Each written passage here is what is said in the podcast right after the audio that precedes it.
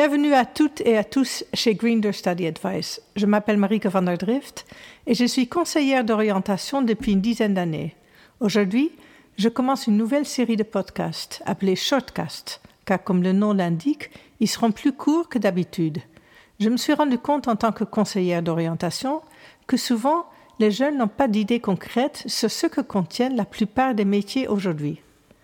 Ces shortcasts vont donc vous donner plus d'informations sur une variété de professions.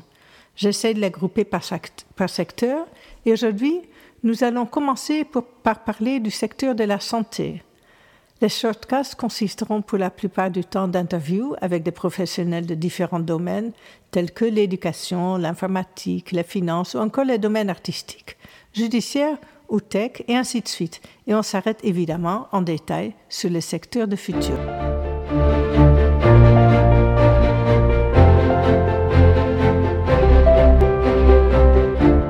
Commencer cette série, j'ai invité Annabelle, psychologue depuis une quinzaine d'années et qui est la directrice d'un centre PMS. Bonjour Annabelle, merci d'être venue chez Green Door Study Advice. Bonjour Marique, merci beaucoup de m'avoir invitée aujourd'hui. Je commence tout de suite avec la première question pour toi Annabelle. Il a été pendant longtemps vu de mauvais œil d'aller chez le psy tandis qu'aujourd'hui, vous n'avez même pas assez de temps pour répondre à toutes les demandes, surtout au niveau des PMS. Et ce n'est pas uniquement dû à la pandémie. Tu peux expliquer pourquoi la vie paraît plus difficile pour certains aujourd'hui? Est-ce uniquement une fausse idée? Quelles sont les causes selon toi? Alors, vu d'un mauvais œil, c'est vrai que ça a été, c'est la démarche de, faire appel à un psychologue n'est jamais une démarche anodine. Euh, c'est parfois quelque chose qui nous demande beaucoup de, de, réflexion, de courage, de moments où on se dit est-ce que c'est vraiment le moment pour moi? Est-ce que j'en ai vraiment besoin? Et en fait, c'est vrai qu'aujourd'hui, on, remarque dans les écoles notamment, puisque c'est le secteur dans lequel euh, j'ai l'occasion de travailler, on remarque que beaucoup, beaucoup de jeunes euh, font appel à nos services comme, comme première ligne d'écoute. Beaucoup de parents aussi euh, font appel à nos services pour, euh, pour euh, faire part de leurs difficultés, pour échanger avec des professionnels avec un regard neutre. C'est un petit peu ce qu'on apporte dans nos, dans nos consultations, je pense, en tout cas dans, dans les centres PMS. Et j'ai l'impression que ce, est-ce qu'il y en a plus maintenant qu'avant? Ça, je, je n'en suis pas sûre, mais en tout cas, j'ai l'impression, mais c'est vraiment une, une, idée personnelle, euh, que nous sommes dans une société où on, on, on, extériorise beaucoup, beaucoup de choses à travers notamment euh, les réseaux sociaux. Quand je pense aux jeunes, je vois la manière dont ils se disent, les choses via euh, Instagram ou via des, messages ou même via leur, leur application de jeu. Il est beaucoup plus facile pour eux de parler via ces médias-là que parler dans la réalité. Et il y a un rapport à la réalité et à une expression de soi qui effectivement euh, me semble plus compliqué aujourd'hui qu'à l'époque. J'ai l'impression, mais je pars toujours de, mon sentiment, que peut-être il, y a 20, 30 ans, il était peut-être plus euh, facile ou possible d'exprimer ses sentiments, qui soient euh, euh, avec beaucoup d'amour, beaucoup de, il y avait quelque chose de très ouvert dans la, et de très libre dans l'expression des sentiments. Aujourd'hui, c'est plus le cas. Et donc, et pourtant, on en a toujours besoin. Et on a toujours à un moment donné, à un moment donné, besoin de se poser et de se confronter au regard de l'autre. C'est peut-être ce qui explique le, la nécessité, en tout cas la présence des psychologues sur le, terrain de l'emploi, parce que c'est vrai que euh, beaucoup, beaucoup de monde ressentent, je pense, c'est euh, euh, à un moment donné, ces besoins de pouvoir se dire et se dire entièrement et pas juste derrière une image ou derrière des, des émoticônes ou des voilà des différentes formulations de, de communication qu'on connaît aujourd'hui. Comment peut-on décrire le métier d'un psychologue de manière générale? Quelles sont les compétences qu'il faut avoir? Une bonne écoute, je suppose, mais en plus. Et comment se déroule une journée type? Alors c'est une bonne question. Comment décrire le métier de psychologue? Quand, par exemple, un enfant ou mes enfants me, demandent euh, ce que je fais comme métier, euh, j'ai tendance à répondre très simplement Un psychologue, c'est celui qui est là, qui écoute et qui peut accompagner les personnes dans, dans, dans leur parcours, dans ce qu'elles traversent, que ce soit des difficultés ou des questionnements. Ça, c'est un petit peu le. Mais ça reste très vague. Alors maintenant, qu'est-ce qu'il faut avoir comme compétence pour être un, psychologue? Ben Déjà, faire des années d'études, c'est absolument nécessaire, euh, ne serait-ce que pour avoir euh, le diplôme. Mais je pense que la formation de psychologue, donc qui peut se faire soit en type court, euh, en baccalauréat, soit en type long à l'université, donne un bagage euh, à la fois scientifique, rigoureux, de connaissance de l'être humain.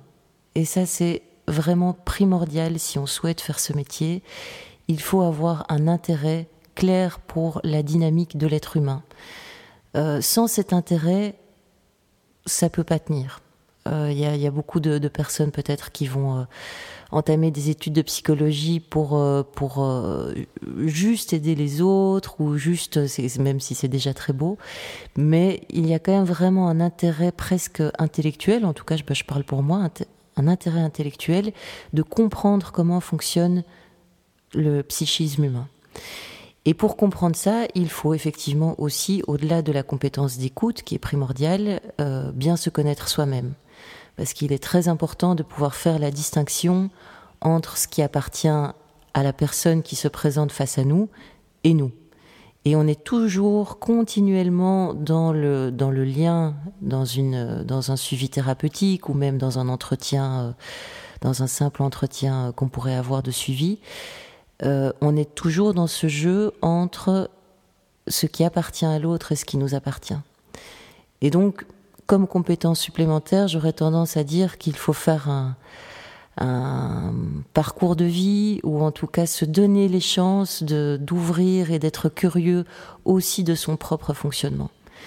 Un psychologue, c'est quelqu'un qui travaille avec qui il est, comme il est, et c'est ça qui va être vraiment le, qui va permettre le partage. Et si on est uniquement euh, dans un fonctionnement très mécanique ou euh, avec des des activités très définies par avance, on, passe à côté de la rencontre. Et donc ça a peu d'intérêt dans le domaine de la psychologie, à mon sens.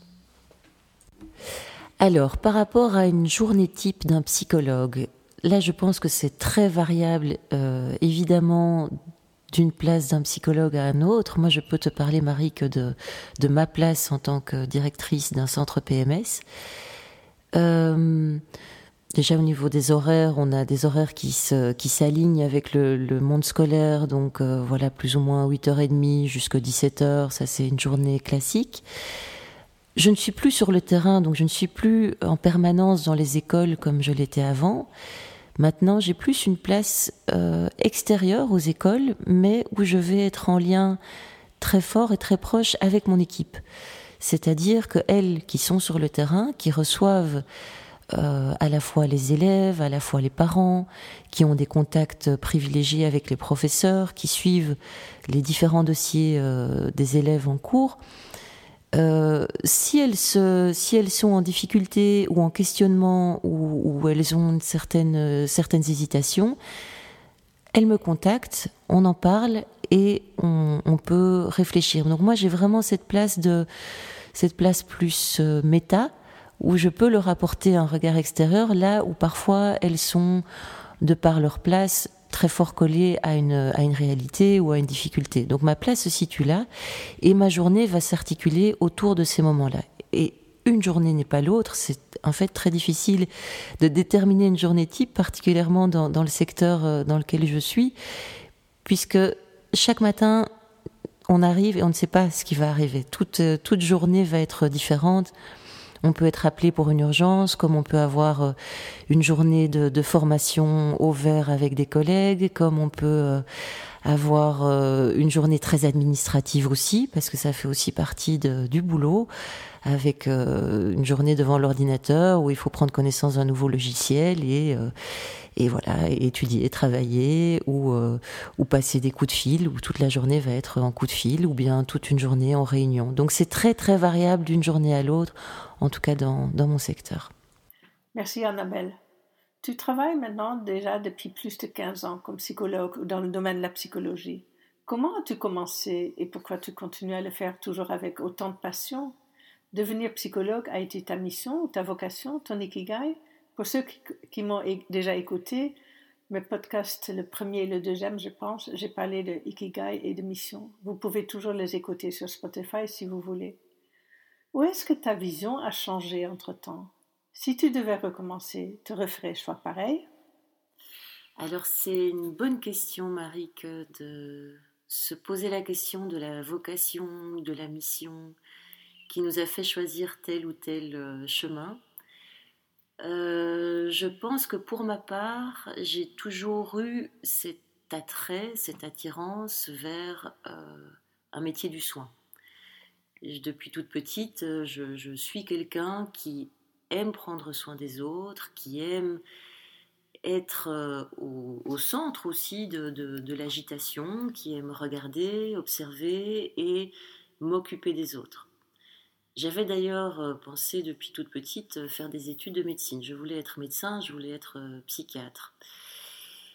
Et puis, euh, j'ai commencé d'ailleurs, j'ai commencé par une première année de médecine puisque je m'étais absolument pas posé la question en réto. C'était un choix qui, voilà, qui était clair, c'était tracé. J'allais être médecin et m'occuper des autres. Et en fait, très vite, j'ai réalisé que les études de médecine n'étaient absolument pas faites pour moi puisque je n'avais pas de curiosité par rapport au, corps simplement. Tout ce qui touchait à l'anatomie ne m'intéressait absolument pas, je n'y comprenais rien, ça ne m'intéressait pas, j'avais un mal fou à, étudier cette partie. Par contre, tout ce qui touchait au psychisme, aux relations humaines, là j'ai toujours eu énormément de facilité et de plaisir à étudier ce genre de matière. Ce qui fait que très naturellement, je, suis, je me suis tournée, euh, une fois que j'ai réfléchi à ce qui était vraiment euh, ce, à quoi correspondait le domaine de mes compétences, je me suis tournée vers les études de psychologie. Et là, euh, ça a été très, très linéaire, très facile. Alors, si c'était à refaire, je pense que oui, je le referais. Peut-être un petit peu plus rapidement, je dirais, parce qu'en fait, la, psychologie, je l'ai faite, ben, j'ai d'abord fait le cursus classique, donc des, des 5 ans d'UNIF. Et puis j'ai laissé passer un peu de temps, et puis j'ai fait une formation en troisième cycle pour être euh, psychothérapeute, euh, qui m'a beaucoup, beaucoup amené aussi à porter de, connaissances justement par rapport à ce que je cherchais au niveau de la compréhension humaine, peut-être même plus que les études universitaires par la suite. Et puis j'ai fait plein de formations en fait. J'ai toujours été en formation. J'ai fait une formation sur le, récit de vie, j'ai fait une formation sur euh, la thérapie par le jeu de sable. J'ai toujours adoré ça. Et donc je pense que euh, si c'était à refaire, je, je, m'autoriserais à aller plus vite encore dans ces chemins de formation. En même temps, je pense que ça fait partie d'un parcours, ça fait partie d'un parcours de vie. Euh, étape par étape, on, on, fait ce qui nous appelle, ce qu'on ce qu'on aime. Et oui, je suis toujours passionnée par ce métier, parfois avec certaines difficultés aussi, mais l'intérêt premier de, comprendre comment euh, la vie fonctionne, comment nous fonctionnons, comment nous sommes en relation, ça c'est quelque chose que je pense j'aurai euh, toute ma vie. Alors ma prochaine question, quel est l'envers de la médaille du psychologue? La quantité de paperasserie, les clients difficiles, le stress, les collègues les directions d'école avec qui vous devez collaborer. Alors, l'envers du décor. Euh, déjà, dans ma fonction aussi de direction, bien sûr, il y a beaucoup, beaucoup de paperasserie dont je me passerai euh, volontiers, mais ça fait partie du job, ça fait partie de la place, et donc je le, je l'assume et je l'assure euh, du mieux que je peux. Euh, maintenant, c'est vrai que par rapport au métier de psychologue en lui-même, puisque je pense que c'est quand même ça qui est, intéressant, et en ayant été euh, aussi moi sur le terrain auparavant et aussi dans une consultation privée, je pense que le plus difficile dans notre place, c'est que nous faisons un métier qui n'est pas quantifiable. Nous n'avons pas la possibilité de mesurer et d'être très précis par rapport aux chiffres de réussite. On n'a pas un bilan en fin d'année qui nous dit, OK, euh, nous avons reçu 320 clients, patients, et euh, deux tiers d'entre eux vont mieux et un tiers euh, est en, voie de rémission. On ne sait pas le quantifier, c'est pas possible. Et fort heureusement d'ailleurs. Donc je pense que c'est ça qui est le plus compliqué à certains moments de doute ou de fatigue par rapport au travail, par rapport à, la motivation qu'on peut encore avoir dans notre travail et dont nous avons tous besoin tous les jours, d'être parfois dans le flou par rapport à ça. Et donc je pense qu'une une manière en tout cas de pouvoir tenir malgré ça, c'est à certains moments de pouvoir prendre distance aussi. Et comme je disais tout à l'heure, et ça s'apprend vraiment, il faut l'apprendre par rapport à nos études, par rapport à notre parcours euh, de vie et notre parcours professionnel, on prend distance par rapport à ce qui nous appartient ou ce qui ne nous appartient pas. Et revenir à la maison, c'est aussi pouvoir se dire de mettre toutes les émotions qu'on a ressenties un petit peu dans un coin de notre tête pour ne pas être envahi par rapport à ça. C'est pas toujours possible. Il y a des moments où ça déborde, des moments où ça intervient même dans le foyer familial. On rentre à la maison avec nos, nos dossiers dans la tête. Mais c'est en tout cas une vigilance qu'on doit garder et, et, qui est importante pour, euh, pour continuer à faire le, métier qu'on aime avec, euh, avec ouverture et passion. En dernier, je demande toujours si tu as un conseil à donner aux jeunes ou moins jeunes qui veulent devenir psychologues. Alors, tout d'abord, comme conseil pour un jeune ou moins jeune qui, qui souhaite s'investir dans un métier en général, moi j'ai envie de dire allez-y, faites-le, donnez-vous à fond dans ce que vous faites, parce que c'est comme ça qu'on peut réussir et qu'on peut faire quelque chose avec plaisir. Maintenant, pour le métier de psychologue en particulier, j'ai envie de dire allez-y à fond, mettez-vous à fond dans ce que vous faites. Euh, et, soyez curieux, soyez curieux, soyez intéressé par, par euh, ce que vous lisez, ce que vous entendez, ce que vous vivez autour de vous, euh, avec une vie qui vous permettra aussi de, de, bien faire la part des choses entre ce qui appartient à votre vie professionnelle et votre vie privée, puisque c'est important de bien, de bien être au clair par rapport à ça et sinon euh, suivre son instinct, suivre sa petite voix qui, qui vous guidera de toute façon.